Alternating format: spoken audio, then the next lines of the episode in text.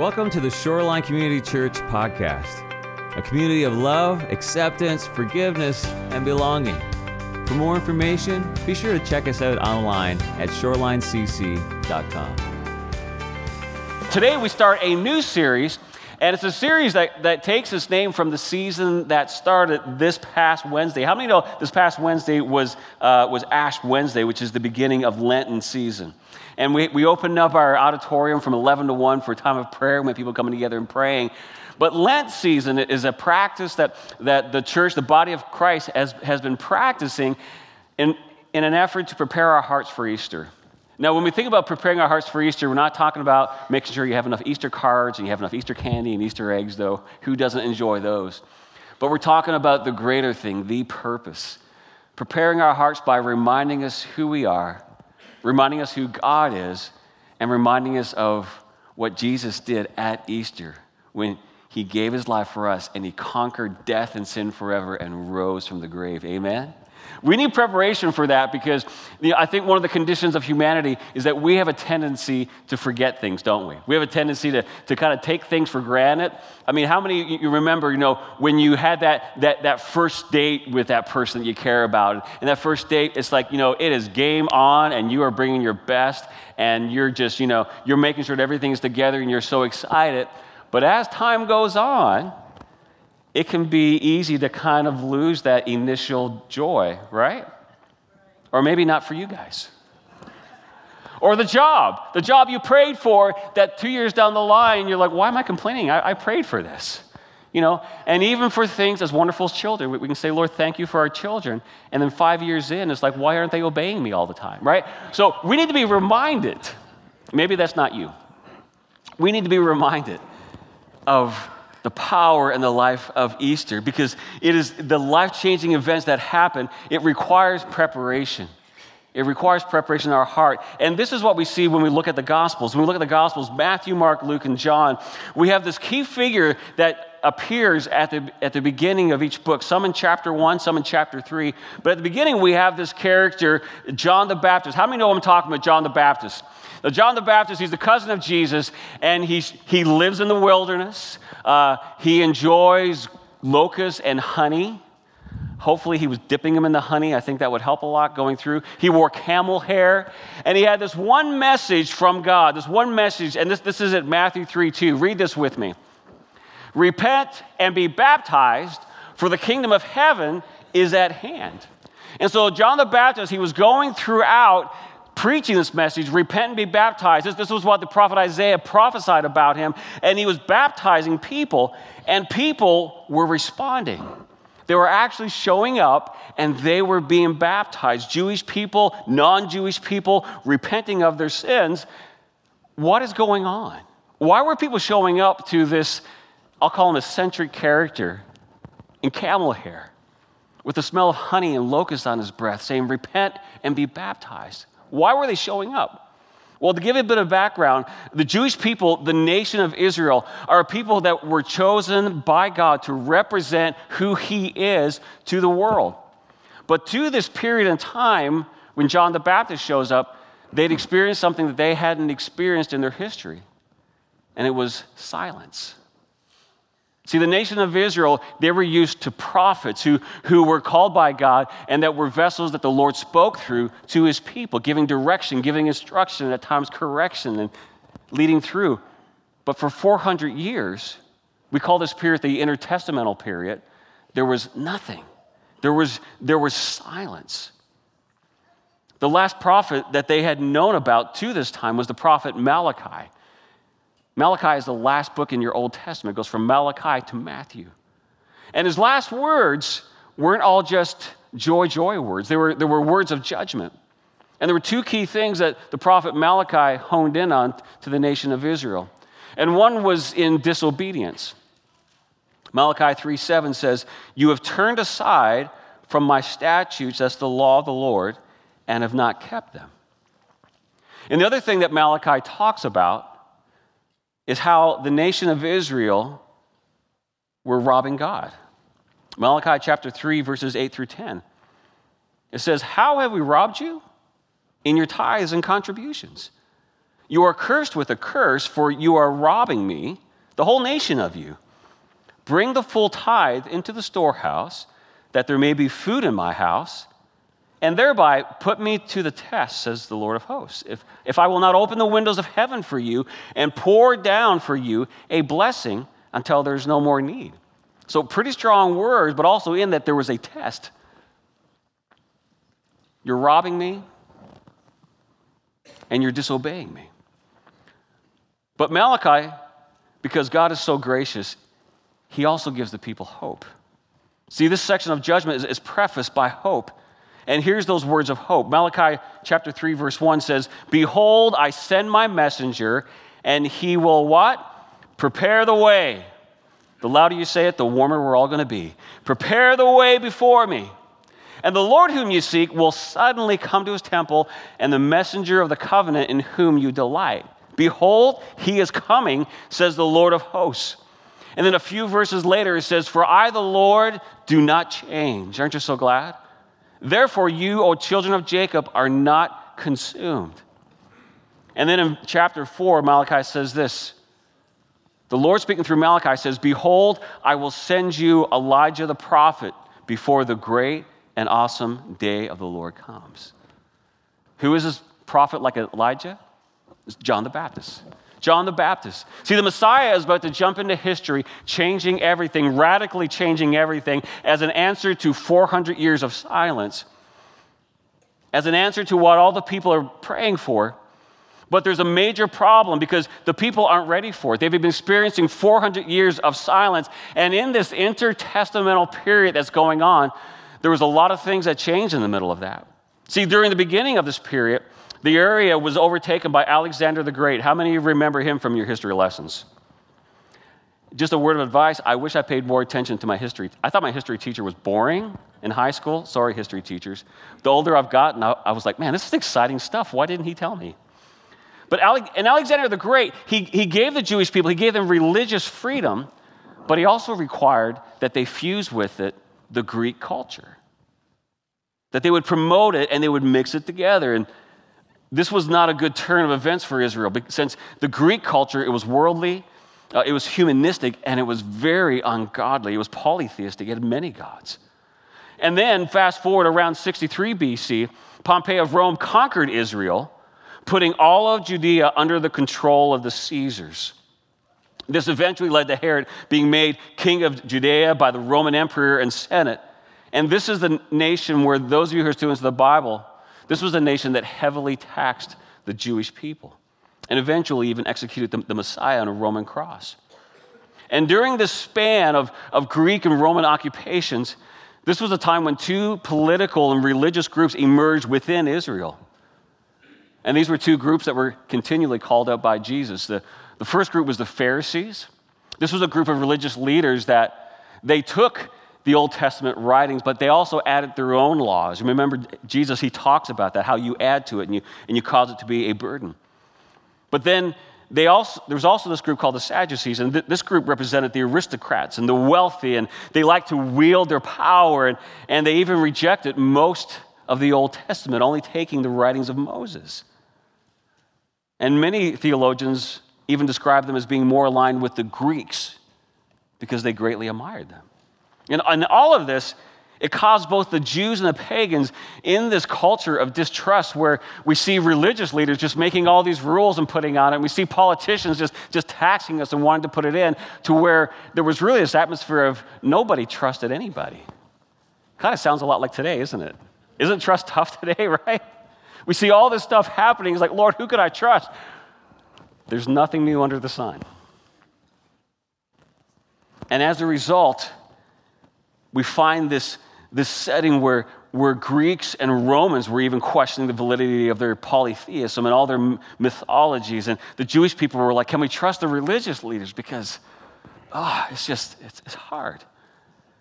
And it's at this time, in God's perfect timing, that he breaks the silence. And John the Baptist enters the scene and he, and he says, Repent, for the kingdom of heaven is at hand. For this is he who was spoken of by the prophet Isaiah when he said, The voice of one crying in the wilderness, Prepare the way of the Lord, make his paths straight. And then verse 11, John says, I baptize you with water for repentance. But he who is coming after me is mightier than I, whose sandals I am not worthy to carry. He will baptize you with the Holy Spirit and fire, and his winnowing fork in his hand, and he will clear the threshing floor and gather his wheat into the barn. But the chaff he will burn with an unquenchable fire. Jesus, anoint your words today. May they be power to our lives, not just a history lesson. But Lord, your word is true, it is powerful. So, Lord, anoint it. And Lord, anoint me today. Empower me to speak your words, your truth, not just my ideas. But Lord, let it be your words. Let the words of my mouth and the meditations of my heart be acceptable in your sight. Do your work in us today. And everyone said together, Amen, amen. So John shows up and he's, he's called by God to prepare the way for the, for the Lord.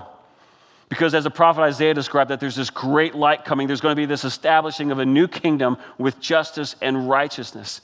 And see, God, He's getting ready to, to prepare not just the nation of Israel, but the entire world.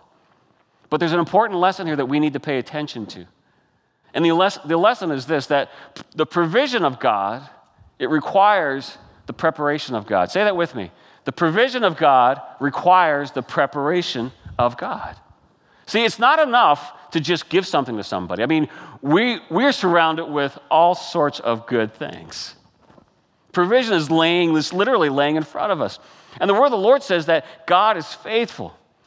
I love what it says in 1 Timothy chapter 2. It says that even if we are faithless, he remains faithful, for he cannot disown himself. And then Numbers 23, it says, God is not human that he should lie not a human being that he should change his mind. Does he speak and then not act? Does he, does he promise and not fulfill? So the question here is not, has God provided? The question is, do we see God's provision? Do we see what God's providing? Because human history is a history of people who have, who have missed what God is saying, doing, and providing. And, and I'll, I'll stand before you and say, guilty as charged. I've missed stuff that God is doing. There's times that the Lord has done things, He's provided things, but I wanted to take it and run and go and say, Thank you, God, I got it from here, and I'll see you. But see, the Lord knows that we need to be prepared. I mean, after all, this is the role of every good parent, right? Parents are not just given the, a child and say, Thank you, God, for providing this child, but the role of every good parent is to prepare their child, to do what it says in Proverbs 22 6, to train up a child in the way they should go. This has been the role that I've had with, with all of my parents. My prayer every morning is God, help me to lead them, to, to love you, to love each other, and to grow from boys to men. I'm not talking about the 90s hip hop group. And from, from a girl to a woman of God. To love the Lord. Because, see, if, if I don't prepare my kids for that next level, may God have mercy on all of your souls. Because they will be just a dysfunctional mess because I've not prepared them well. That's why, just so you know, moms and dads, every time that I see you correcting your kids, I'm like, great job. well done, you know? For all of us, why? That's the tough work of parenting, isn't it? Right? I'd love to spend my days hiking trails or fishing or walking or just playing with them, but I don't get to be just the fun dad. I need to prepare them. I need to get them ready for adulthood so that they can be what the Lord has called them to do. Because, see, all this preparation is so important because provision without preparation, it only increases the problems in our life. If we just provide or we just take the provision, but we don't take the preparation, there's going to be a world of hurt and a world of mess, right? How many, the last thing you read is the owner's manual? You're like, I, I got this. Power saw, what could happen, right? We need to be prepared. We need to be prepared. You know, I, as I was doing this, this may seem like a weird illustration, but I was thinking about one of my aunts who loved to play the lottery. And she was, she was, uh, she was like, I mean, British all the way through. You walk in her house, and there was a huge picture of the king, huge picture of the queen. I grew up in northeastern Canada, so, so the, the British culture and history was very well alive. I mean, it was like she had the, the teacups with the king and queen on it And then one time, she came to our house because she had, had a doctor's appointment. So we lived closer to the doctor. She came with us. And there was a certain time that came, and all of a sudden, she pulled out her lottery ticket and she sat right in front of the TV. See, that was back when, like, it was things that were on TV. If you missed it, you missed it. And kids are like, but was, she was with her lottery ticket and she was looking at it and she was, she was watching it. And I've, I've never seen her so excited in my life. Just a wonderful. And she was watching and watching and watching and watching. And, I, and then I began to take note. And, like, and when we were in the community that she lived, my parents had a little cabin there we'd go and watch, and there were sometimes I'd love to go at that time just to kind of see her, kind of getting in, in, in front, you know, and I'd ask her, hey, can I have a cookie? She's like, in, in a minute. she never said in a minute, but she was watching and looking. And I, I, thought as a kid, I'm like, I'm like, I'm like, Lord, wouldn't it be awesome if she won? And she won all that money, and maybe she'd give something to me as a little kid. But you know, as I began to grow up, and as I began to go through and pay attention, I began to see that money is not the answer for everything. And be, I begin to see stories about people who won the lottery thinking that would fix everything, and their life didn't get better. Their life actually got worse. Did you know that the National Endowment for Financial Ed- Education estimates that 70% of lottery winners actually go bankrupt within a few years? And we've seen that. Why? Because if you are not prepared for the provision, the provision without preparation can actually make things worse. Isn't that true? And it's so important that we catch this. Because, see, a responsible, loving response to a need should always be accompanied by preparation. See, if we miss this, we're going to miss seeing God. The, the, the, Bible, this, this is a new believer's Bible that we hand out to everybody. And it's got so many tools, and it's got the Word of God in it, but it also has tools how to read it, how to share it, and how we interpret it, and questions to ask, and how to engage in it, because we want to make sure that people are prepared to read, and not just read, but to let the living Word of God be inside of our hearts. This is a book of preparation. See, God loves us too much not to prepare us. That's why the greater the gift, the greater the preparation. The greater the gift, the more powerful the gift, the more preparation it is. See, there are some things that I can learn in a year. But if you showed up for a doctor's visit and you saw me there and you said, What was your training? If I said, Well, I, have been studying it for the last six months, what would you do? Hopefully, you would get up and leave and call Stephanie and say, He's lost it because there's no way you could be prepared for that. And it seems silly, but sometimes we treat this provision that we have as like, why do I need to be prepared? Why do I need to walk forward with it?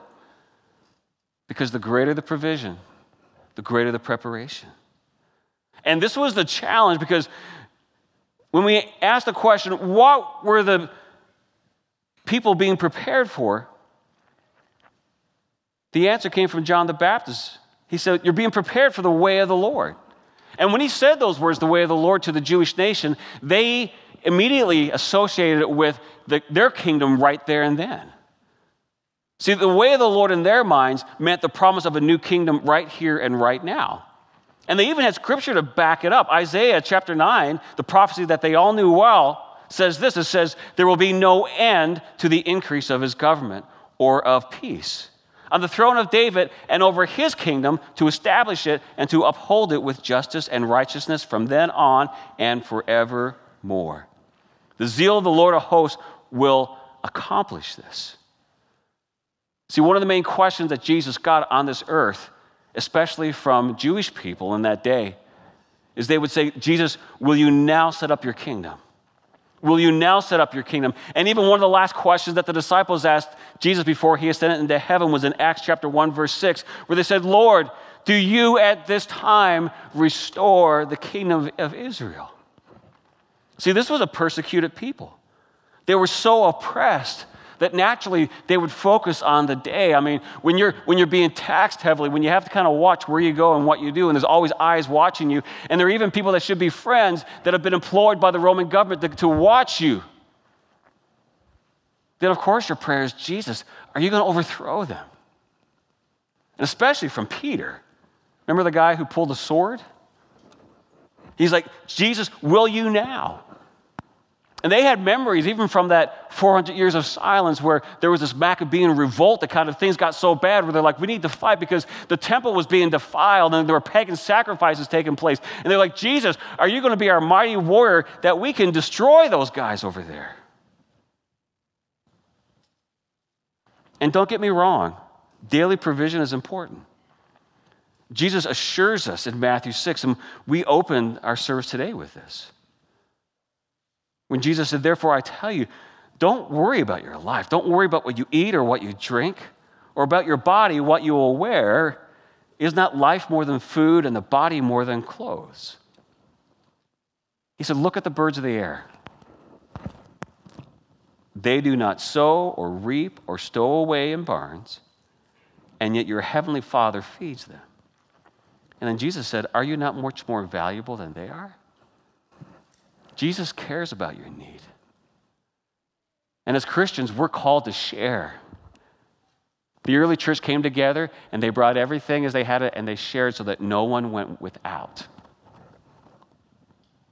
So it's not saying that those things are not important, they are. That's why Christians throughout the world are the biggest humanitarian efforts of feeding. Wherever you find people needing hope or needing help, you will find Christians on the front lines here in Seattle or overseas because they're valuable to God. But see, Jesus' calling, his kingdom was a different kind of kingdom. It went beyond the day to day affairs. He's like, yes, you will be fed. But the way the Lord focuses on a different kingdom, and Jesus outlines this in John 18, verse 19 through 21. Let's read this together. Read this with me. My kingdom is not of this world.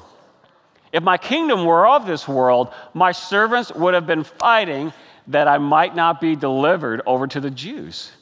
But my kingdom is not of this world. Jesus kept telling his disciples, it's not of this world. There's more to this life than just what you see, what you eat, what you drink, what you wear. That's why Jesus said in Matthew 6, he said, he said, Do not store up for yourselves treasures on earth where moths and vermin destroy and where thieves break in and steal. But do what? Store up yourselves treasures in heaven where moths and vermin do not destroy and where thieves do not break in and steal. Read this last verse with me. For where your treasure is, there your heart will be also whatever you treasure, and this is kind of an old leadership principle, right? You can tell what somebody, what somebody values by looking at their calendar and looking at, used to be their checkbook, right? But most are like, what in the world's a checkbook? But basically, where you spend your money, where you spend your time. But the Bible is very clear, and James even says this that life is temporal, it's a mist, it's a vapor. And all the prophets, all the apostles and all of their writings, they point us to something greater. See, heaven is what Jesus is preparing us for. Heaven, the eternal place that we are all meant to be.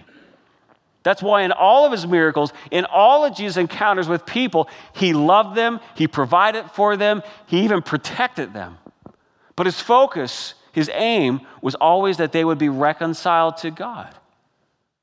To the woman caught in adultery, I love it. The first thing he did, he protected her and got rid of all the men that were just trying to take advantage of her. He protected her, but what were his last words to her? Now go and sin no more. See, we help, we protect, we're there for people, but we point them to what God has that reconciliation. Go and sin no more. To the paralytic man in Matthew 9, he said, Your sins are forgiven. And even on the cross, he looked at the thief and said, You will be with me today in paradise. And with, with the people surrounding, he said, Lord, forgive them. They do not know what they do. He could have come down from the cross, he could have snapped his fingers like Thanos and destroyed everything. But that's not his goal. His goal is not to destroy our enemies. His goal is that they would be reconciled and that we would be agents of change wherever we go.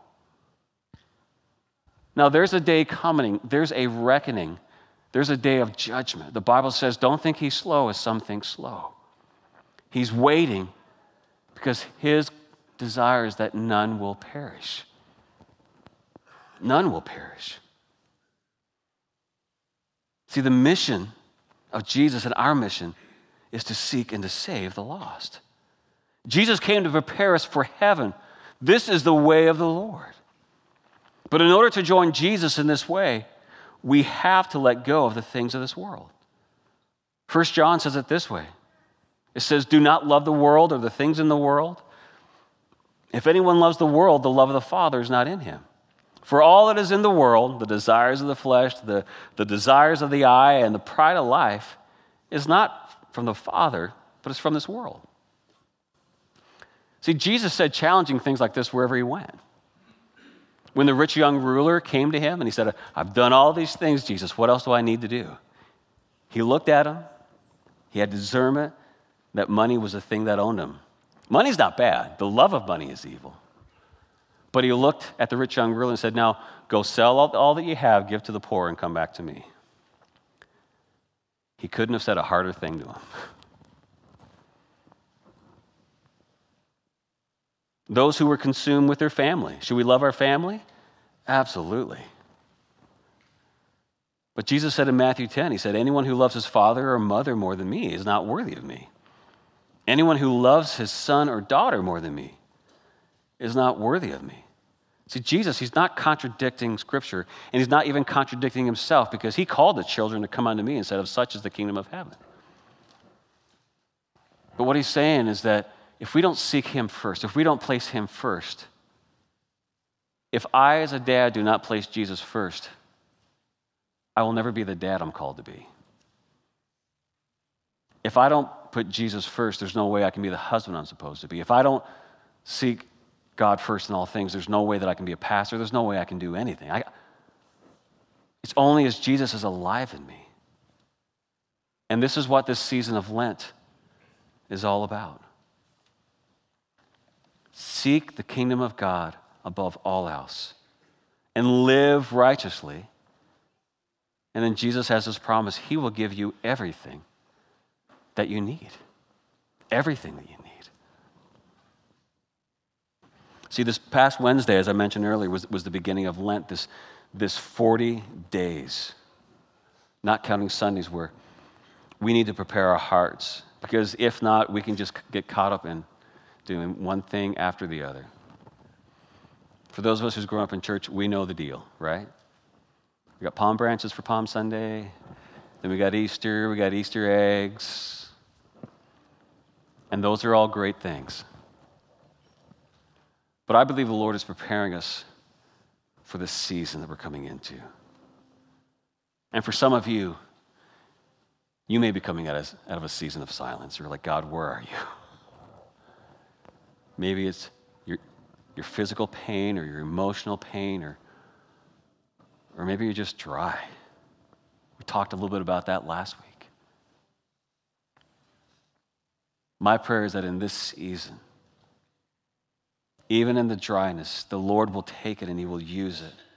Even in your pain, the Lord will take it and use it if you give it to Him and you put it to one side, just like the Hebrew young men in the furnace. They're, you know, God can rescue me from this furnace, they said to the king. But even if He doesn't, I'm not going to bow to your idol. Put in our common language today, I'm not going to give in to the things of this world but I'm going to fix my eyes on Jesus, the author and the perfecter of my faith. See, we're heading into a season, and I think especially in the season that we're in, especially in the city that we're in, there is so much polytheism. There's so much combination of Christianity with the things of this world. There's so many half truths. The best lie is a half truth because it sounds right. Jesus is calling you out to a life that is unimaginable. It's not an easy life, but it's a life filled with His power, His strength, His mission. But the call is the same repent, get rid of the stuff, and be baptized. See, baptism, when John was doing baptism to the Jewish mind, they knew that this was like a ceremonial cleansing that enabled them to go and to worship the Lord. Now, for us today, the Bible says that we are now his temple because he lives in us. But water baptism continues. And Jesus told his disciples to continue to do this because it's a public confession. And it's that physical representation of I am a new person. And so there's two responses I want to encourage you in today. And they're both up here at these tables, right there, right there, and there's one up in the, in the back of the balcony. And there's two things on there. The first thing is communion. And what I would encourage you to do, because the Bible talks about when we receive communion, it's examining our heart, it's examining our life. Where we say, Lord, is there anything in me that I need to confess to you?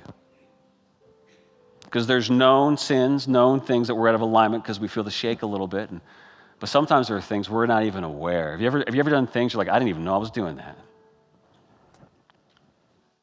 This is a time to allow the Holy Spirit to speak and say, What are the things I need to get right? What are the things I need to pour into? So I want to encourage you in a moment to go, to receive communion, to take the bread that Jesus gave his life for, that confess it to Jesus, and then drink of the cup, his blood for you. Fresh again, Lord, forgive me, flow through me, reveal to me the things that are getting in the way, that are hidden from me, the things I've pushed to the side. And the other response is, is baptism. You can't talk about John the Baptist and not give an opportunity for baptism. Maybe for you, you've never been baptized. This is your opportunity. Say, Lord, I want to be baptized. I want this community. I'm telling you, the water is warmer than you're feeling right now, okay? It is a heated baptismal tank. Maybe you need something for the first time, but maybe you're going, Lord, I'm, I'm feeling dry, or maybe I'm feeling this excitement and I just want to confess to the entire community my life is the Lord's. I want to be used. I want to position my life. I want to be an example to other people and I want to be baptized. I've been baptized myself several times because it is that renewal, it is that commitment, it is that public community. God does things in community. Christianity is not a solo sport, it is a community calling event, being together. And in front of God and this community, I'm standing, I'm ready to go. We have such an opportunity. This is my neighborhood that I walk and I pray over, and I see all the new people. I see the nations arriving. I'm like, Lord, please prepare us because we can only do this through you. We can only do this as we cast aside everything and we lay hold of the things of God communion, and then sign up for baptism. I'm praying that we run out of room on the sheets of paper. That's my encouragement. That's my challenge to you today. As the worship team leads us, can we stand together and even kind of rub, rub our hands as we get ready? Jesus, we hear your call. Speak, Lord. We, your servants, we are listening. Would you say that prayer with me? Speak, Lord. Your servant is listening. One more time. Speak, Lord. Your servant is listening.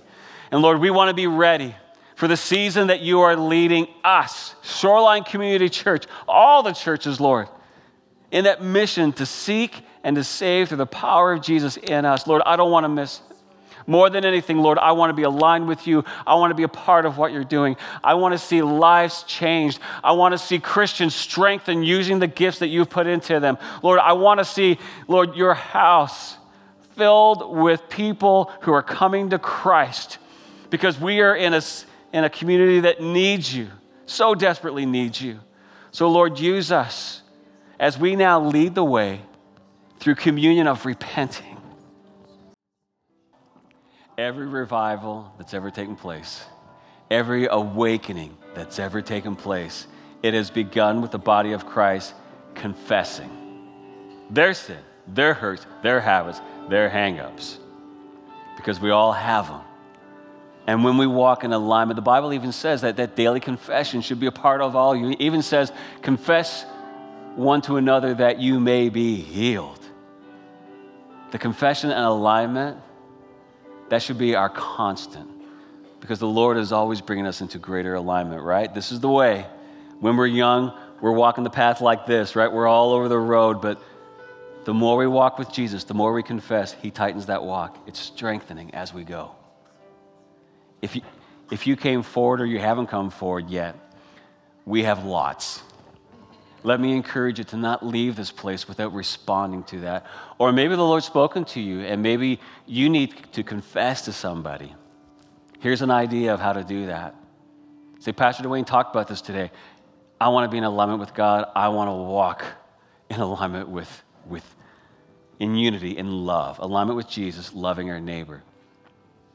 Maybe you need to grab two and go to that person who's here or who's not here and say, Can we receive communion together? Let me confess to you, I'm sorry. I want to walk in right relationship. That's when great things take place. We have lots of it, take it. We even have these new believers' Bible. If the Lord's placed someone in your heart that you're like, Lord, give me the words, give me boldness, not pride, but Lord, just your words to share with somebody. Grab one of these new believers' Bibles and hand it out. We've been handing those out. I'd like to buy more of these because we're handing them out. Come, get one, bring it to somebody. Say, here's the word of the Lord. Has some great things in it. I've even had people look up and say, I've never seen a Bible like this that just explains things to me before. Yes, make sure that you're doing that. Amen. Amen. Walk in the Lord. Be filled with His Spirit. Be filled with His joy. And taste and see that the Lord is good. Amen. Thank you for being here today. Thank you for warming up this place as we walk through. This is our benediction. Let's say this today as, as we leave this place today. May the Lord bless you and keep you. The Lord make his face shine on you and be gracious to you. The Lord turn his face toward you and give you peace. Now, as you go, live for Jesus. Love you all so much. God bless you all.